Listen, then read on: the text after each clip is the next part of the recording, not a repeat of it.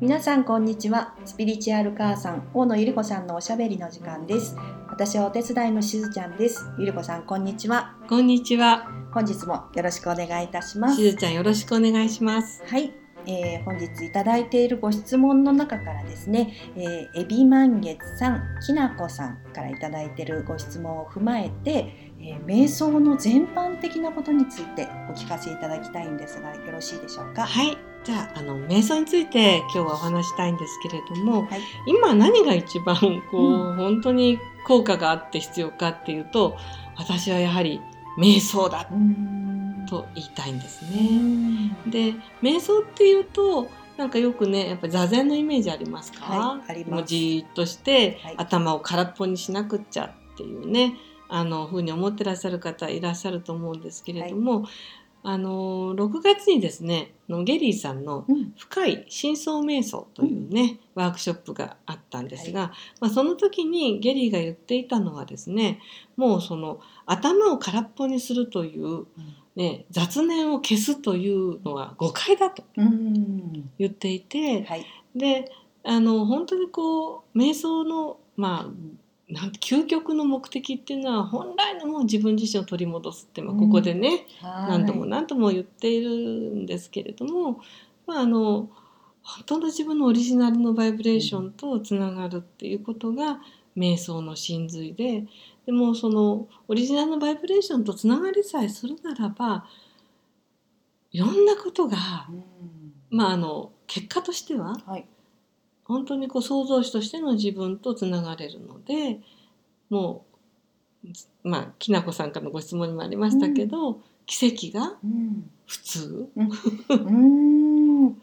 奇跡をそうですねきなこさんから奇跡をこう受け止めるのを止めてしまってるというかねそんな風に言葉書かれてましたね。そうですね、なので止めてしまっているのは結局は信念ってまあね頭ではきっと皆さんも分かっているんですけれども、い、や頭でいや私には価値がないと思ってるからだなん。て思ってても、はい。その信念のエネルギーを結局は手放さない限りは、まあ、奇跡が起きにくいっはいていうことにうんなりますよね。うん。でそのまあ、何がその奇跡を止めちゃってるかっていうのも人それぞれだと思うんですよ。はね、でそれはまあ今世の子供時代の大体こう5歳までのうん。刷り込み。はい。でその刷り込みの中でもこう例えば過去世から来ているものと全く同じテーマの引き金っていうトリガーになっている出来事があって、で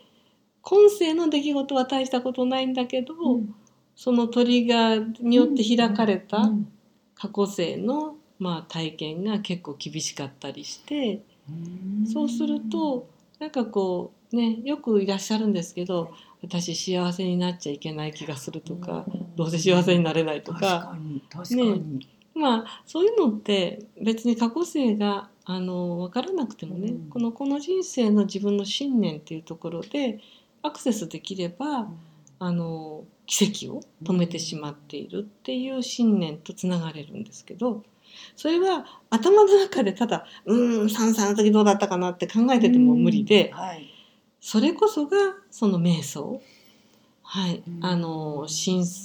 まあ自分の潜在意識ですよね、はい。潜在意識にこう深く入れるような瞑想って、まあ、たくさんあの、いろんなねあの YouTube でも出てますけれども、うんそういう深いところにこう入って静かに静かに呼吸をするだけでもとてもあのインスピレーションとしてちゃんとね瞑想する時にあの意図をしていけば、ね、あの私があの奇跡をね受け取るのを止めてしまっている出来事を教えてくださいとかってうん。なんかそう思いながら、はい。本当にこうリラックスしていくとなんか子供の頃のパッとしたこう場面が現れたりとか、うん。まあ、そういうのがですね本格的にもちろんインナーチャイルドワークだったり、は対抗催眠療法だったりでできるんですけれども、でも本当普段からあの同じ,、まあ、同じ場所で同じ時間にこう瞑想を続けていくとあの自然に結局は統合していっちゃうわけですよね。そういちいちあの時のあのトラウマがなんて思わなくても、いつの間にかシンクロや奇跡が増えてくる。うん。っていう形になるので、はい。もうこんなにいいことないんですよね瞑想って。うん。いやでも本当にあの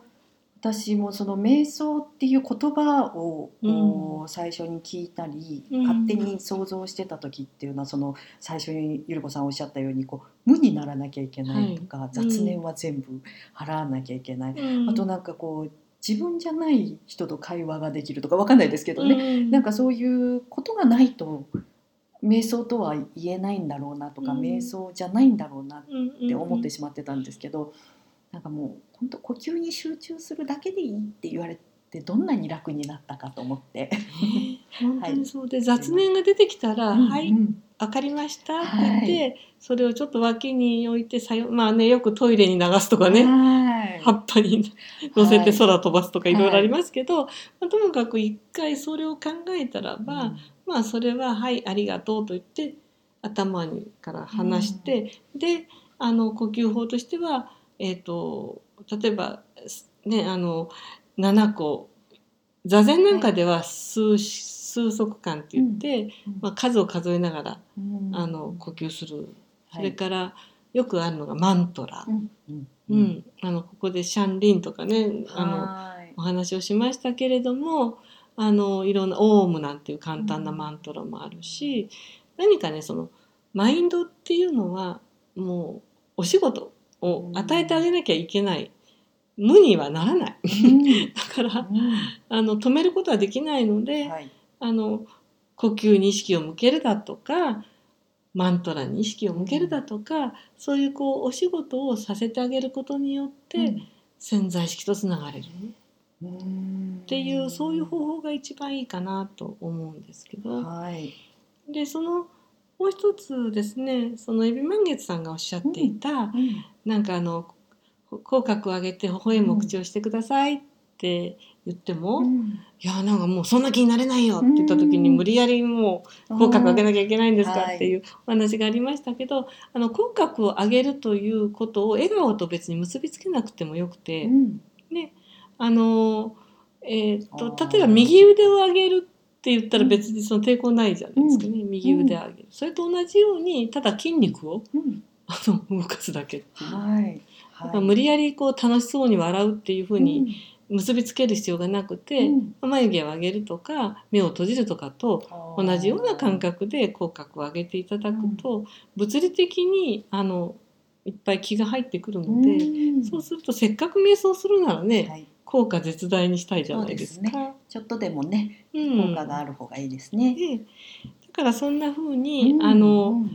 なんだろうなこうコントロールをねされているとか、言うこと聞かなきゃいけないっていう風に思わないで、うん。いやこれはどうせやるんだったら最大のなんか効果上げようじゃんって言って、はいね、目を閉じると同じような感覚で口角だけをちょっと上げてみるっていうのはおすすめですかあねー。そうですね。あとゆるこさんの下の位置をうんうんこう歯のえ上顎につけるっていうのはどのあたりの位置がいいとかいうのはありますか？えー、と私が信じているのは、はいあの歯のすぐ裏というよりはもう少し上ですうね。ーんはい、でそこはあの本当にスイッチになるので、はい。鼻鼻で呼吸する時は必ず私はそこに舌を今はなんとなくわかります。はい歯のすぐ裏だとちょっと舌がこううん。前方に行く感じですけどうですね。真上に行く感じ。あ。そうなるとはあ。舌の先が、はい。あの消化体って第はい三はい。脳室って言われる、その消化体があるその脳の中枢に、うん。あのエネルギーがいくんですね。でそうすることによって、うんあの瞑想が深まります。へえ。はい。ちょっと私今までどっちかっていうとこう前方に向いてたので、ちょっとうん上で今度やるようにしてみます。そうですあね。ちょっと楽しみ。はい。はい、でまあ瞑想法ってね結局座禅なんかでもこうやれロータあのレンゲ座で組みなさいとか、うん。背骨をこうしなさいとかどっちかっていうと、まあ、そういうそのんハウツーにフォーカスされていましたけれども、はまず本当にこう自分が本当の自分を発見するとか、うん。潜在意識と自由に交流するみたいな意図をねまずちょっと持っていただいて、うん。瞑想するそして誰しもそうなんですけど今日、ね、昨日うまくいったからといって今日同じように瞑想できるわけじゃなくて、はい、なんかのゲギーさんさえ言ってたんですけど、はい、もう例えば1時間瞑想しても本当の深い瞑想状態っていうのは、大体5分とか10分なんだよっていう話をね、あのしていたことがあります。はい、なのでねその結局こうなんだろうな瞑想も練習だなと思って少しずつこうね集中力を上げていけばよくてただねあの一つ聞いたことがあって統計的に、はい。はいあのやっぱ初め瞑想その本当にね何年もやってる人は別でしょうけれどもまだ練習段階の方っていうのはなんかねこうふわっと入ってくるのが40分ぐらいだって言ってましたね。へうん、あの40分ぐらい過ぎてくると、はい、なんかいきなりこう意識のなんかシフトレバーがシフトするっていうことはあの聞いたことがあるのであのたとえねその5分でも毎日ややるのは本当効果があると思うんですけど、もしその時間がある時があったら1回1時間瞑想みたいなものをあのやっていただくと、はい、40分ぐらい経ったあたりに何か不思議なことが。なんて、まあこれってね、はい、30分でも起きるんですよ。20分でも起きるんですけど、はい、ちょっとね、あのやっていただくと楽しいかな。本当ですね、うん、なんかあの機会があったらちょっと1時間瞑想の会でもゆり子さんやりましょうかとかねもう1時間ね じーっと何も言わないみたいな、ね、そうそうそう本当に。でもなんか一人じゃ私弱いから一人じゃできないけど誰かがいてくれたらできそうですね。みんなでやれば怖くない。はい。そんな気もしてます、はい、であの本当に深い深い瞑想に入るとあの時間の流れがなくなる。これはで多分ちょっと瞑想されたらわかると思うんですけど、はいあの私よくタイマーかけてね、はい、で21分っていうのがある種のその区切りなので、うんはい、21分にして、まあ、20分でもいいんですけど、うん、21分にしてチンってなると、うん、ってなるんですけど、その21分がやっぱりなかなか経たない時と、うんうんうん、えー、もう経ったの？っていう時とがあって。だから瞑想が本当に深まるとあっという間ですよね時間が。うんそんな体感も楽しいかなと思います。はい、かそうやってね本当にこう深く入る瞑想とさっき申し上げましたけどプラーナヤマと呼ばれるもう本当呼吸法だけに集中する、うん、まあ、右の鼻から吸ってみたいな、うん、左の鼻から出して、うん。はい、左から吸って右から出すみたいな。本当そういうあの、まあ、お仕事ですよね。はい。をやりながらもこれも立派な瞑想ですし、よくスポーツ選手の方があのゾーンに入る、はい、あれも本当に瞑想ですね。銅の瞑想ですよね。だから究極ですね、まあ、あの何をするにも瞑想になるっていうふうに言われているし私も本当そう思うんですけど、まあ、今ここにそのものにいてこの永遠の今にいるのが瞑想だったとしたらお茶碗を洗っている時にその水の音とか水の感覚とかで、うん、よしこの茶碗洗いを瞑想にしようと思っていただければ。それからマインドフルネスでもねよくお聞きになると思いますけど普通に駅に行く通勤の道、うん、歩いていく時でも、あ今右足が離れた、はい、右足が土に今のその自分のこう体が体験していることを実況中継を意識でしていく。それも今ここにいるための素晴らしい瞑想法なので、うん、私は瞑想の時間がありませんという方はもう言い訳できません。はい、言い訳ができないくなりましたみたいな。はい。はい。だから本当にその瞬間ただその瞬間にただいるそれプレゼンスって言いますけどこの瞬間に集中する、はい、それもものすごく大事な瞑想なので、はい、ぜひぜひぜひぜひこの放送を聞いた方は今から一瞬一瞬が瞑想タイムだと思って過ごしていただけると現実が変わっていきます。楽しみですね。はい、はい、